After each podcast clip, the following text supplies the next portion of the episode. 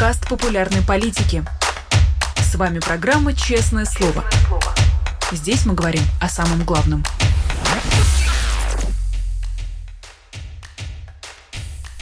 семнадцать часов московское время. Всем здравствуйте. Вы смотрите YouTube-канал «Популярная политика». Традиционное пятничное «Честное слово» с Дмитрием Быковым. Меня зовут Нина Русибашвили. Традиционно прошу вас поставить лайк, и вы тоже, пожалуйста, традиционно их ставьте.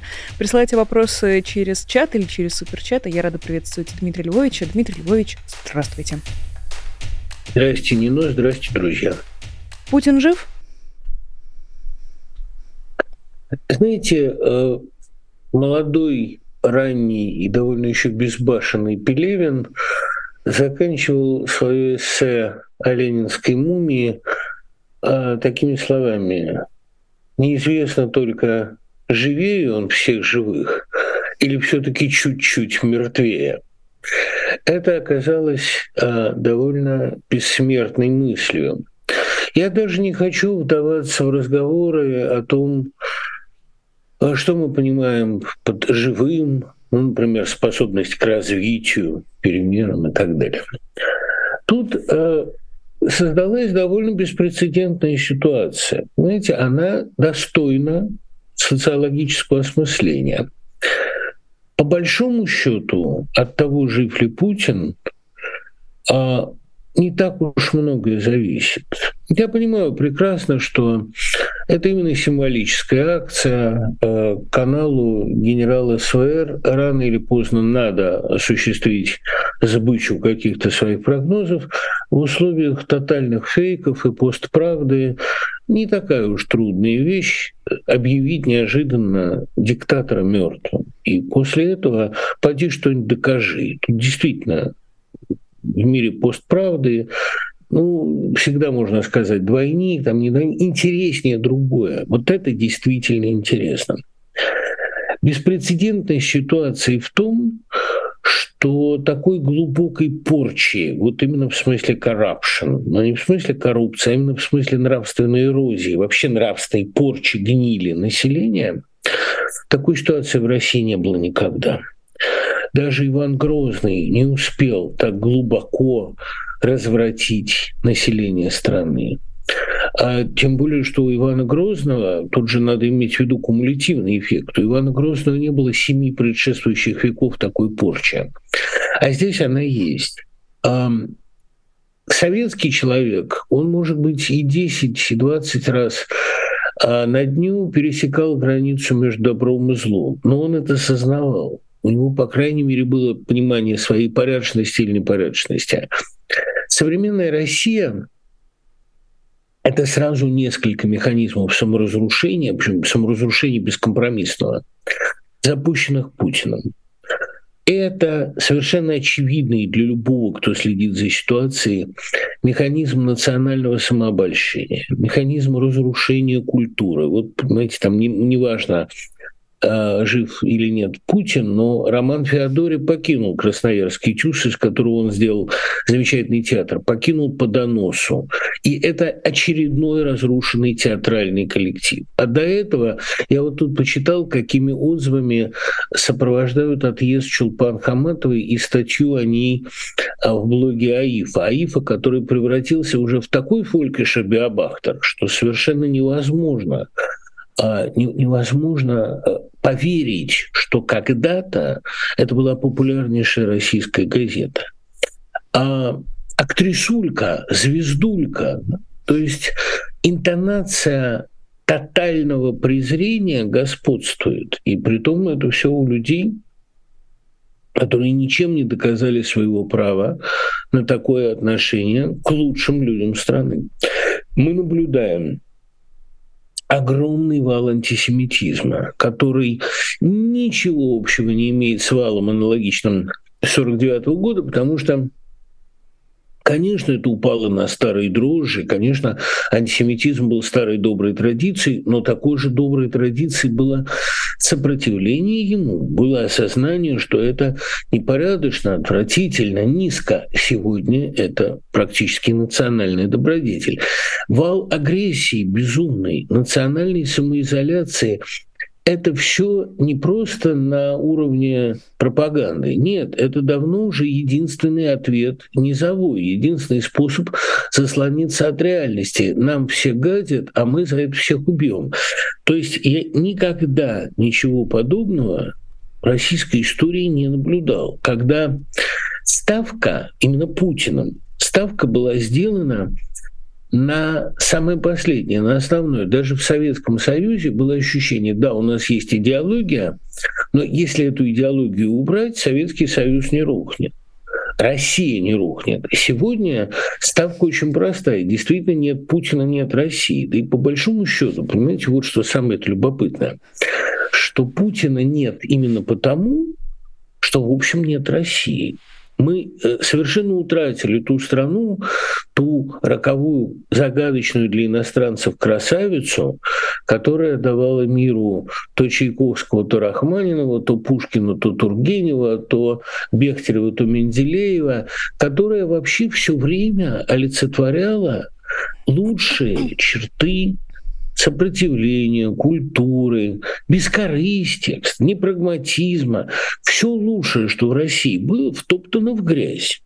И втоптано Путиным и его клевретами. Поэтому сегодня совершенно не важно, жив он или нет.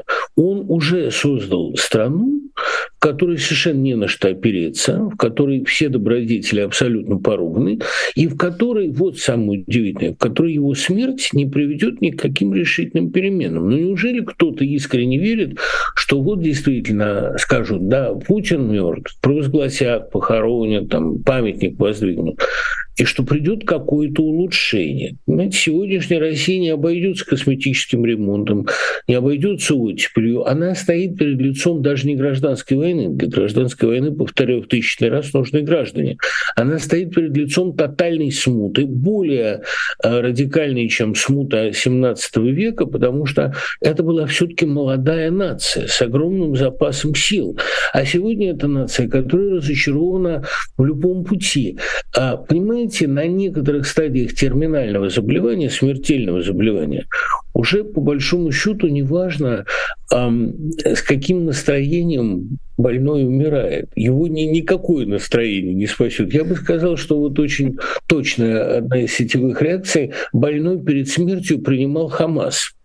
Вот после этого, после этого приема уже действительно бесполезно что-либо надеяться. Мы стоим перед лицом глобального переучреждения, и если бы только Россия, тут в огромном смысле, как мы видим сейчас по реакции на израильские события, в таком переучреждении нуждается и Европа, и ООН, потому что то, что Гутерриш, значит, сказал, это действительно в некотором смысле гораздо хуже, чем все, что говорит Лиза Лазерсон.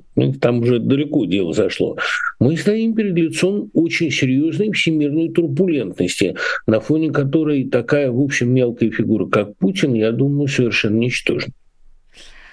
А для России смута скорее будет началом перерождения, вот как в сказках, когда надо умереть, чтобы воскреснуть, или окончательным уничтожением?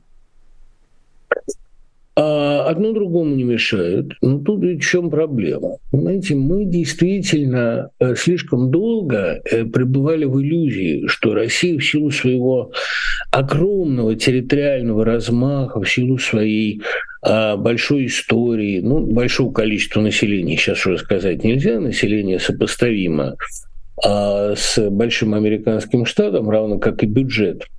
Но, тем не менее, Россия всегда казалась нам непобедимой, бессмертной, абсолютно стабильной и так далее. Но теперь мы видим, что страна, у которой нет будущего и у которой нет ни одной консенсусной ценности, и которая срывается в мега-срач по абсолютно любому поводу, такая страна нуждается в радикальном переучреждении и радикальном пересмотре своих конвенций. Она зашла, и война в Украине это показала, зашла в абсолютный кровавый тупик. Никакая из возможностей развития, ни социализм, ни капитализм, ни какой-то, какая-то персональная джамахирия, ни демократия, ни тоталитаризм, ничто в российской истории не привело к главному, к формированию нации, у которой есть стойкие принципы. Даже если посмотреть на сегодняшний русский национализм, он никакой картины будущего не предлагает. Он предлагает только всех убить, всех посадить внутри и всех убить снаружи.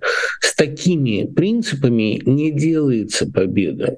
Особенно если учесть, что главный тезис населения мы академиев не кончали. И там любой а, шахтер в забое умеет и понимает больше, а, чем любой философ, ученый, теоретик или артист. То есть чем человек ниже по своему развитию, чем грубее труд, которым он занят, тем это престижнее, почетнее, во всех отношениях привлекательнее. Это страна с абсолютно смещенной шкалой ценностей. Конечно, она нуждается в радикальном продумывании заново, радикальном переустройстве. И даже можно сказать, что будет лежать в основе этого переустройства. Это ответственность каждого за свой выбор, за свою судьбу. Для того, чтобы стать политической нацией, надо уметь решать свою судьбу, принимать участие в выборах, в социальном проектировании, то, что сегодня, в общем, хобби каждого европейца, а в социальных практиках каких-то, во взаимной, во взаимной помощи, которая выражается не только в том, что вы у соседа можете соли попросить, а в том, что вы можете вместе с ним наладить социальное взаимодействие. Вот, вот этого в России нет совершенно, потому что все тут же скатывается в формат коммунальной склоки.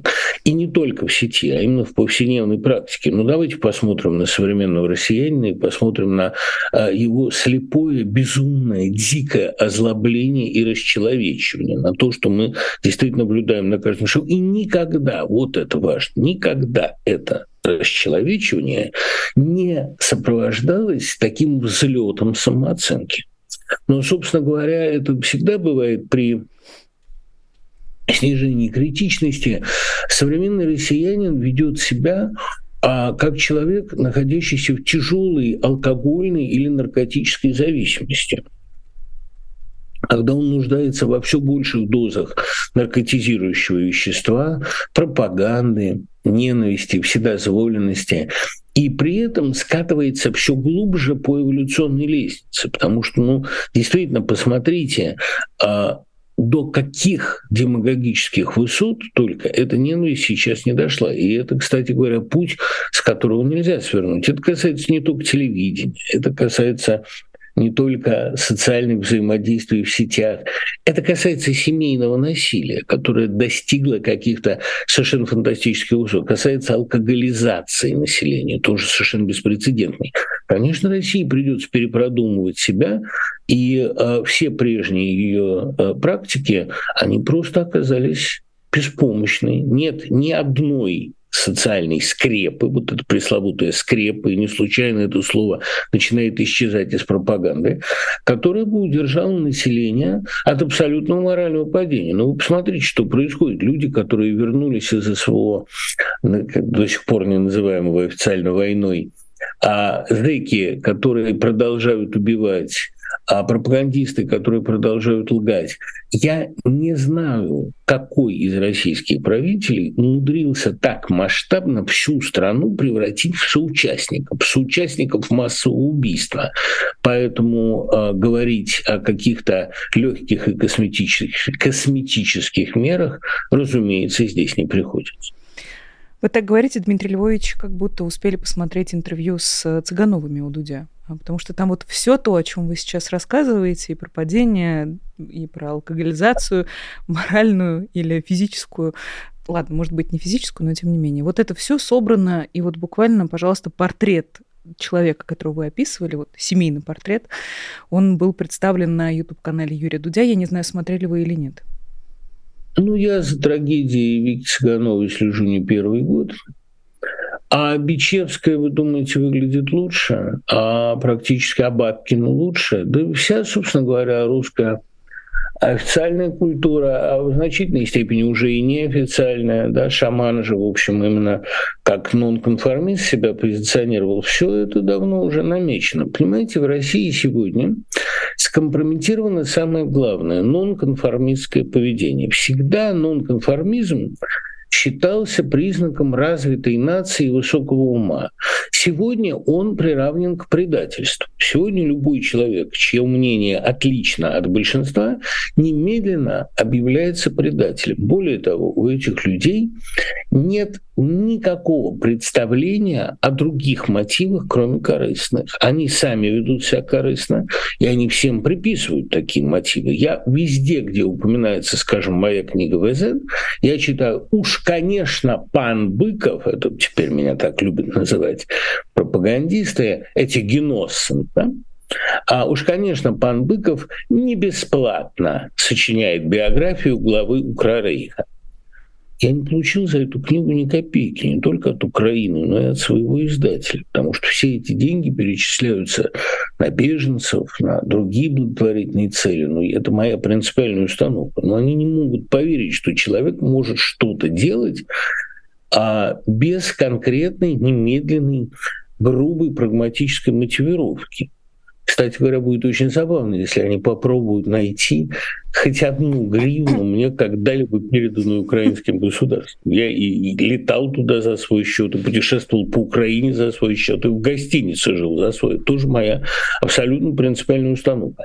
Посмотрите, вот а, они же не могут ни, ни, никакой другой темы, эти а, гады, грубо говоря, не могут найти, а, чтобы не задеть релакантов. Это их главная тема. А вот Пугачёва, а вот... И главное, они уверены, что они все просятся на родину, все умоляют, чтобы их пустили обратно. Сама мысль о том, что вне родины люди могут чувствовать себя гораздо лучше, потому что им хотя бы не запрещают работать.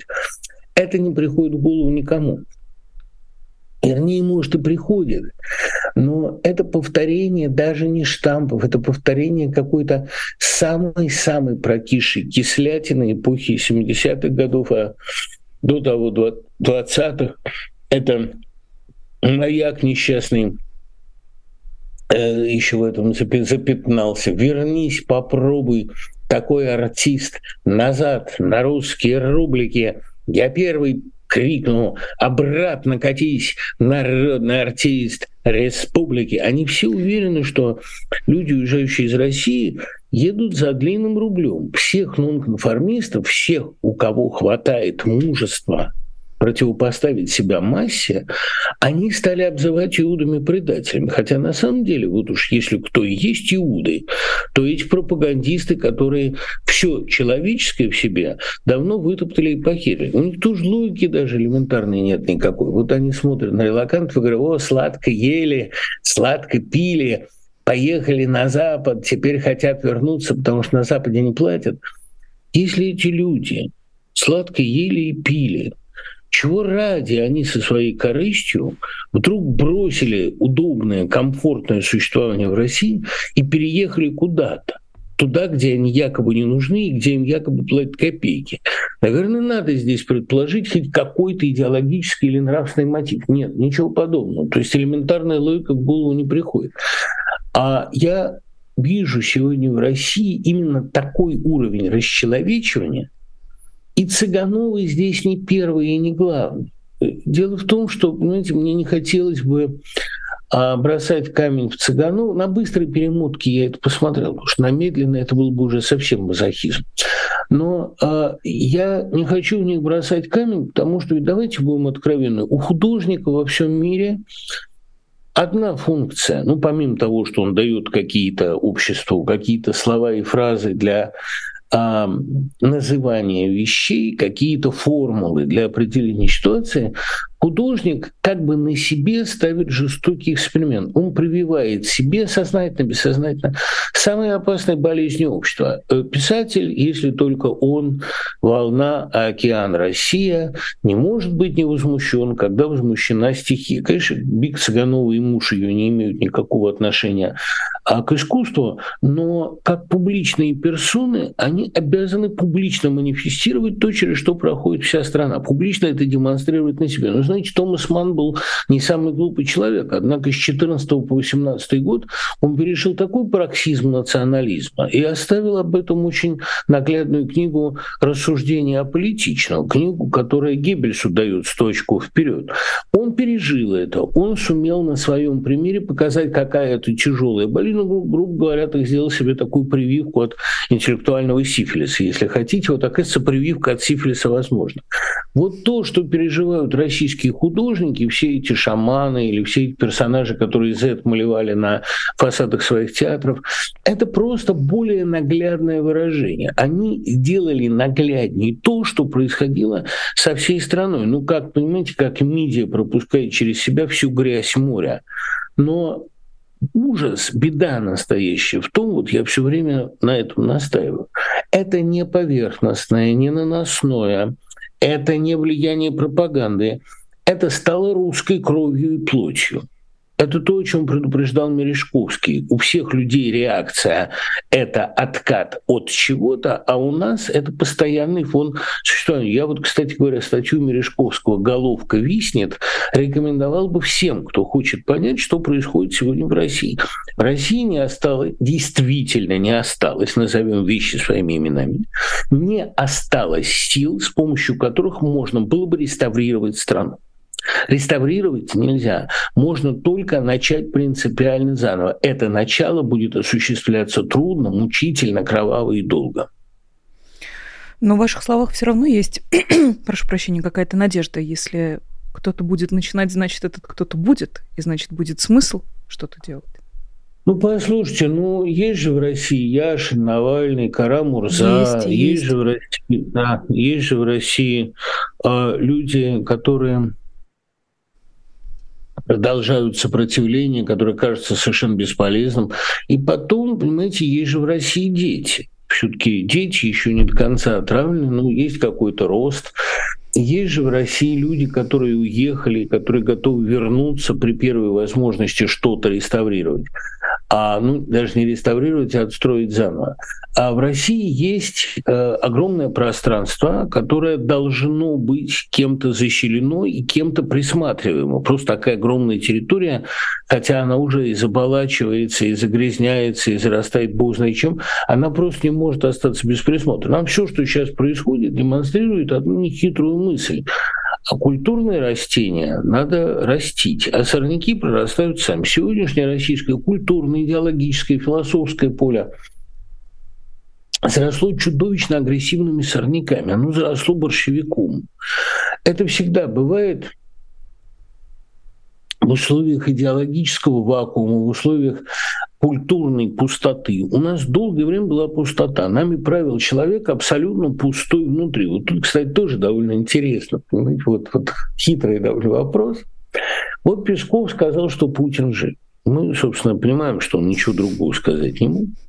И ни одно его слово, кстати, ничего не весит. И мы уже привыкли, что если Песков что-то говорит, то значит это ложь. Поэтому на версию о смерти Путина работает в том числе вся официальная пропаганда. Но самое главное, обычно вот когда человек может продемонстрировать, что он живой, что это он, тогда у него должны быть какие-то индивидуальные черты. Сказать какое-то словечко, которое может только он, предпринять какое-то действие, которое может только он. Может ли Путин хоть каким-то образом доказать, что он жив? Вот это действительно вопрос, который стоит, я думаю, сегодня перед всей кремлевской пропагандой. Может ли он сделать что-то, на чем стоит его авторская метка? Даже зло, оно не индивидуализировано. Даже если он прикажет разбомбить весь мир, даже если он прикажет нажать на кнопку, это мог бы сделать любой на его месте. Путин – это и есть любой. Вот, понимаете, именно в предельном смысле, помните, как убить дракона? Да вам любой скажет, где у нас тут любой?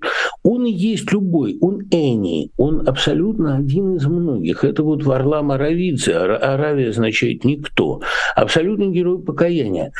Нет ни одного слова, которое бы выглядело как его авторская метка, потому что все его слова – это или цитаты из советских кинокомедий, или самые грубые анекдоты.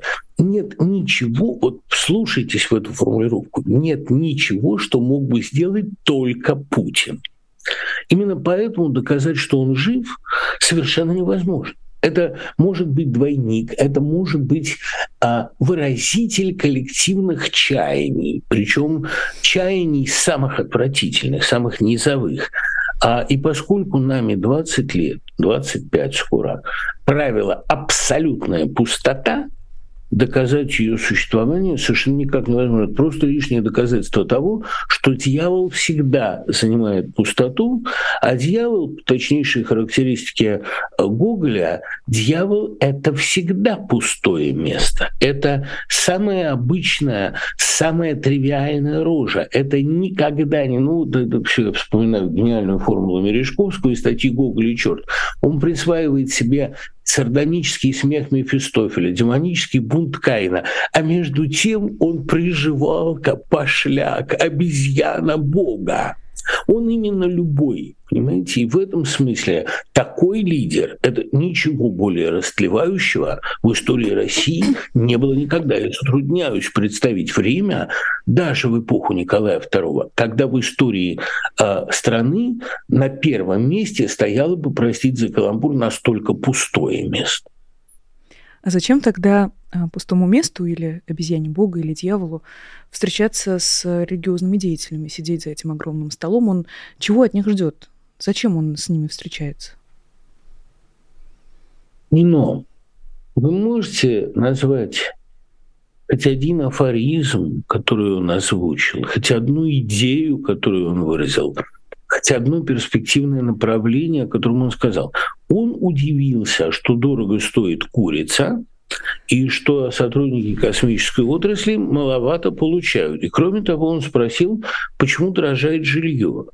Кто на его месте не мог бы продемонстрировать этих реалий? Но это, давайте вспомним, когда Владимир Путин в последний раз говорил что-нибудь умное. Ну, серьезно. Вот я, например, там, когда я слышу Охлобыстина, я ужасаюсь, конечно, но я узнаю Охлобыстина. Вот он сказал: «Все, что нас не убивает, нам не интересно». Это классический чистый Охлобыстин. Да, извращенный, да, зловонный, да, циничный, но на этом стоит авторская метка. Это человек, который прочитал Ницше и а, решил его перенитшить, да, и стать более ницшим. Это нормально. Я могу даже предположить, что какая-никакая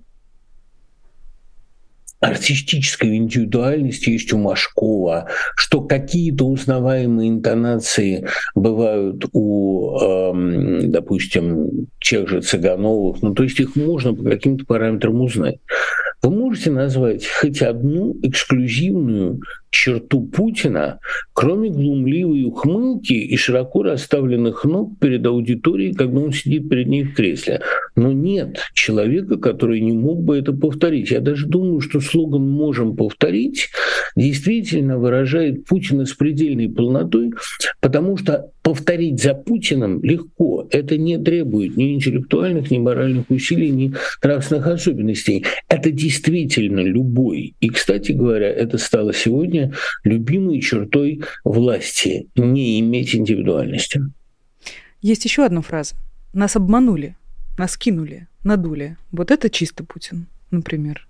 Никак это его не, нет, не отличает от нет, остальных? Ну, как бы, да нет, послушайте, ну, это было, кстати говоря, русской идеей. Очень долгое время мы самые добрые, нас все имеют, и поэтому мы сейчас всех убьем. Нас обманули, нас кинули. Это примерно такая же индивидуальность, как там «замучайтесь пыль глотать». Понимаете, кстати говоря, фразу про «замучайтесь пыль глотать» ведь тоже придумал не он. Это же все, еще раз говорю, это все цитаты из застольных анекдотов, застольных песен. Ну вот сидят люди за винегретом там, или за салатом оливье, пьют что-нибудь такое довольно сивушное, и рано или поздно после третьей рюмки начинаются жалобы на жизнь. Нас кинули, нас обманули, жиды во всем виноваты, а какие-нибудь Мойша Лазаревич, или как он там назвал Чубайса, это же все э, настолько расхоже, это все настолько пахнет вчерашним перегаром и вчерашним винегретом. А, причем я думаю, что отношение к винегрету, оно не должно портиться из-за этого. Винегрет ни в чем не виноват. Просто это вот... тазы порубленного салата – это такой символ советского коммунального быта. И э, в этом самом коммунальном быту, может, и не было бы ничего плохого, если бы он предполагал какую-нибудь эволюцию. А ведь здесь, понимаете, в России господствует один слоган: «Не жили хорошо, незачем и начинать». Вот это постоянное желание оставаться на прежнем уровне и в его убожестве черпать основу для самоуважения. В свое время Жалковский написал очень умную статью про лексический именно, это чисто лингвистический анализ, как нам обустроить Россию, Солженицын в глаголе «обустроить», он пишет, слышится что-то вроде «обернуться имеющимся», «подоткнуть», «обернуться имеющимся». Вот это убогое «обустроить», «обиходить», «обернуться рогожкой» — это очень чувствуется во всей путинской программе. Постоянная опора на прошлое, и чем убоже, чем вонючее, вонючее, жальче было это прошлое, тем больше его э, чтить и уважать. Страдали, да, жрали соленые огурцы, ходили в резиновых сапогах, не жили хорошо, нечего и начинать. И главное, вот эта апология простого человека, уверенность в том, что простое — это хорошо, мы простые люди, а эти все, значит, обнаглели и занеслись. Причем эти все – это и банкиры, и артисты, и писатели, и евреи. Это все, все образ чужого. А не надо нам этого вашего, да? А у Аркадия Стругацкого в воспоминаниях об Андрее Тарковском были замечательные слова. И на всех этих красных затылках с горизонтальной складкой было написано такое убедительное, такое непонятное, непрошибаемое «не надо». Нам этого вашего не надо. А не надо евреев, не надо Европы, не надо культуры, не надо доброты.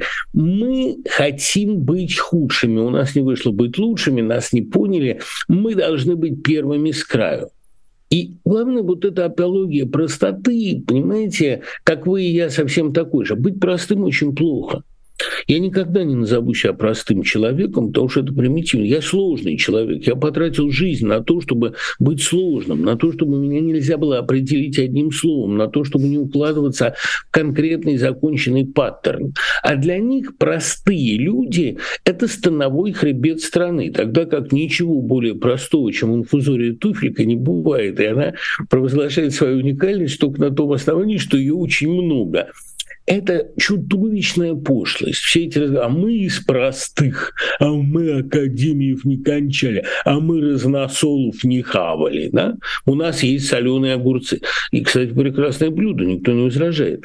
Но вот эта апология нищеты, жалкости и примитива, я не представляю, как ее можно победить, понимаете? Потому что представьте себе а, биологический вид, который принципиально отказался от эволюции. А нам не надо этой вашей эволюции, а мы не хотим. Это тоже я все цитирую, но ведь эта эмоция много раз, она отражена в литературе. Когда после смерти Блока, помните, в дневниках Чуковского, он едет по деревне, и каждый дом говорит ему: «Ай, не надо никакого Блока, мне и без Блока отлично». И он рыдает от беспомощности. Это потрясающе. Вообще лучшее, наверное, что Чуковский в жизни написал, потому что Блок единственный, кого он по-настоящему любил.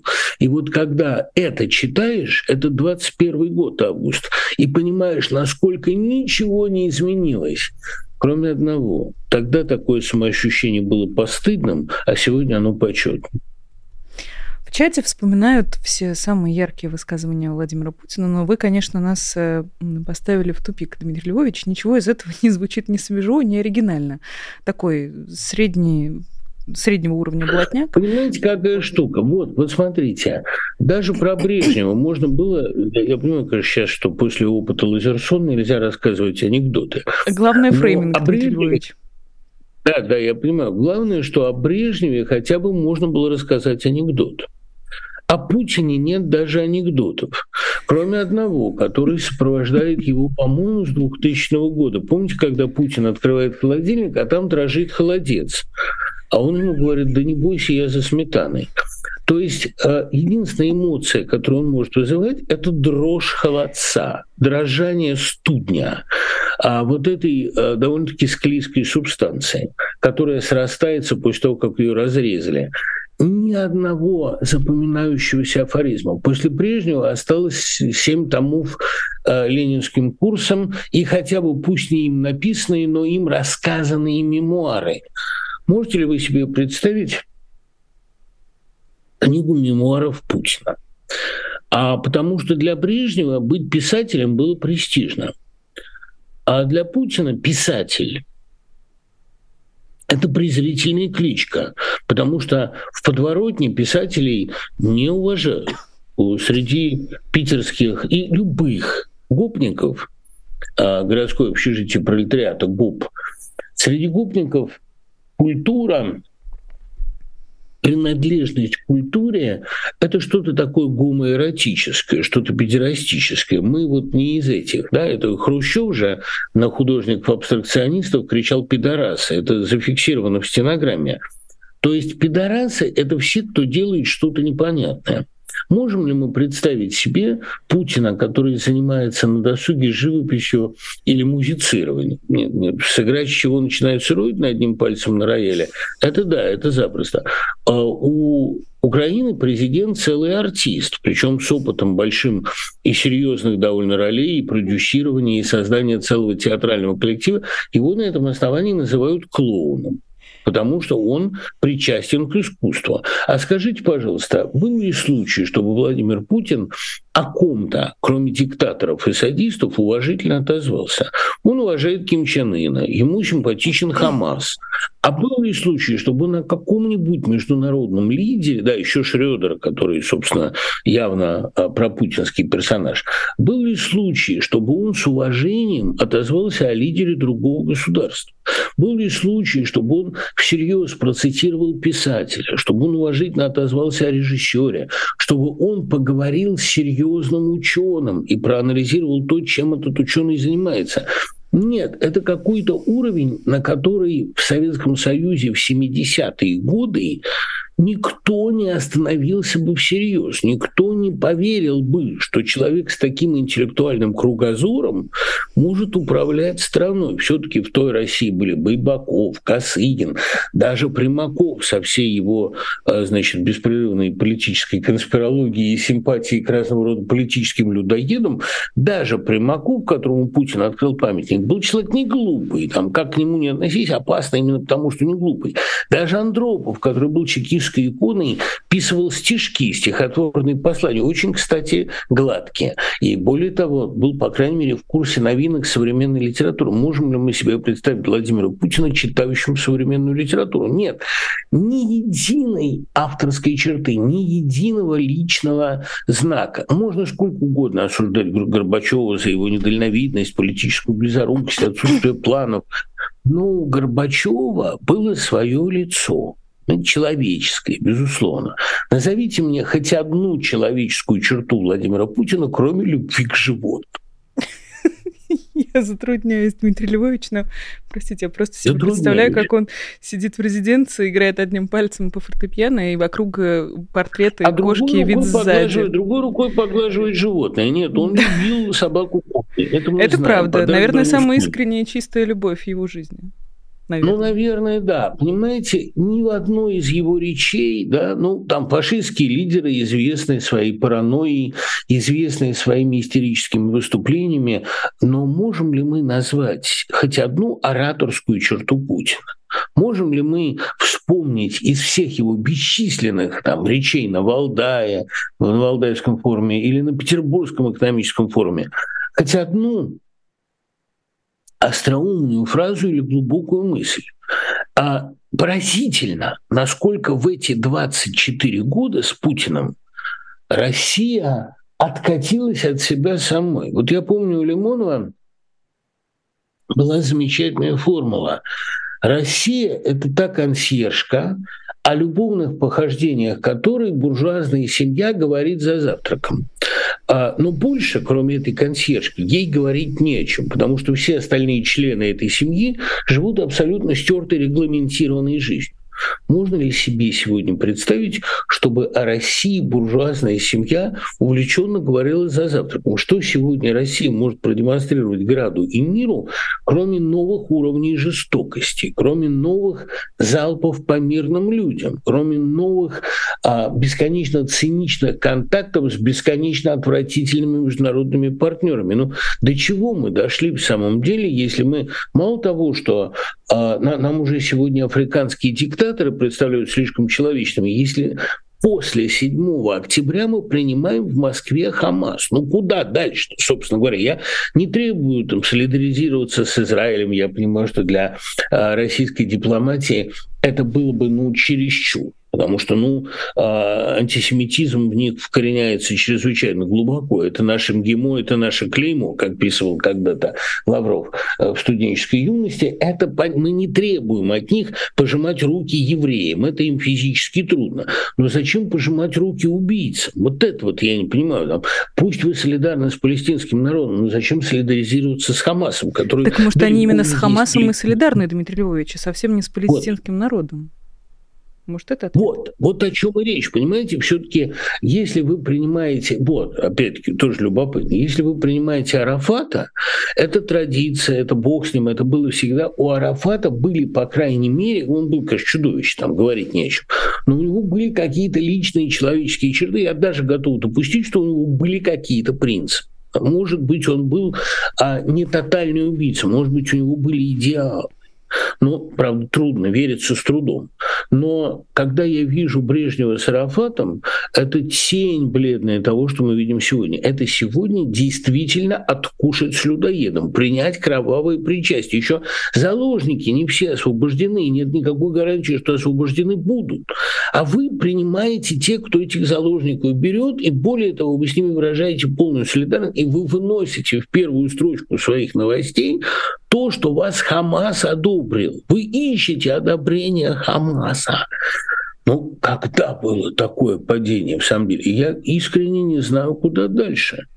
И у меня возникает невольный вопрос. А может ли уцелеть система, которая до такой степени предана иррациональному злу? Ведь мы знаем совершенно точно одно. Дьявол – великий обманщик. И если вы предались ему и ему поверили, вам первое время везет. А потом вам приходится расплачиваться очень жестоко. И избежать этой расплаты не удалось еще пока никому. Я затрудняюсь представить, каков может быть масштаб ответки, которая, понимаете, лексика Путина, она проникает везде в силу своей примитивности. Ответочки, масштаб ответочки, которая прилетит от Господа. Да, сложный вопрос вы поднимаете под конец передачи, Дмитрий Львович. У нас, печальный опять же, вопрос. Да, к сожалению, остается буквально полминутки, но я вас спрошу. Игорь вас спрашивает из чата, это ваш первый визит в Австралию, а также спрашивает, Дмитрий Львович, когда вы будете в Бельгии, учитывая, что у вас сейчас очень эм, такая разнообразная и богатая программа, вы много где выступаете, где посмотреть, чтобы знать, где вас можно встретить? А, у меня еще, еще, нет, еще два вечера будет в Австралии. И, кроме того, начиная с третьего ноября я буду в Европе. Сначала Амстердам, потом как раз Бельгия. Поэтому наша с вами следующая программа, скорее всего, будет записываться из машины, потому что я буду как раз там по Европе переезжать. А мы начнем в Северной Европе, посетим э, Финляндию, Норвегию, Швецию, а потом будем постепенно двигаться на юг и закончим, по всей вероятности, в Лиссабоне, а, ну, потому что оттуда ближе всего возвращаться домой, в Штаты. А естественно, что на всех этих встречах будет продаваться новая книжка стихов, новый Браунинг. Можно подходить, фотографироваться, задавать любые вопросы. А вот с новичком лучше не подходить. Мы обеспечили довольно высокий уровень безопасности во время этих гастролей. Спасибо за внимание. Спасибо вам, Дмитрий Львович, и до встречи. Спасибо, Нина, увидимся в Европе. Все непременно. Пока. Это было «Честное слово» с Дмитрием Быковым, писателем, поэтом, журналистом и литератором. Традиционное пятничное «Честное слово» с Дмитрием Быковым на популярной политике. Поддерживайте, пожалуйста, нас и нашу работу, подписывайтесь. Это можно сделать через Patreon, например. И спасибо большое Елене Дитрих, которая нас в том числе через YouTube поддерживает и дарит спонсорство нашим слушателям, присылает гифки с разными влюбленными грушами. Это всегда очень приятно. Меня зовут Нинор Себашвили. Большое спасибо всем, кто был с нами на этой неделе. Очень вам советую послушать интервью с Екатериной Шульман, если вдруг вы пропустили, и Сергеем Гуриевым, если вдруг вы пропустили. Богатой была на гостей этой недели, что приятно. Давайте посмотрим, что будет дальше. Будем вместе. Поэтому до скорой встречи уже на следующей неделе. Всего доброго и пока. Вы слушали подкаст «Популярные политики». Мы выходим на Apple Podcast, Google Podcast, Spotify и SoundCloud. А еще подписывайтесь на наш канал в YouTube.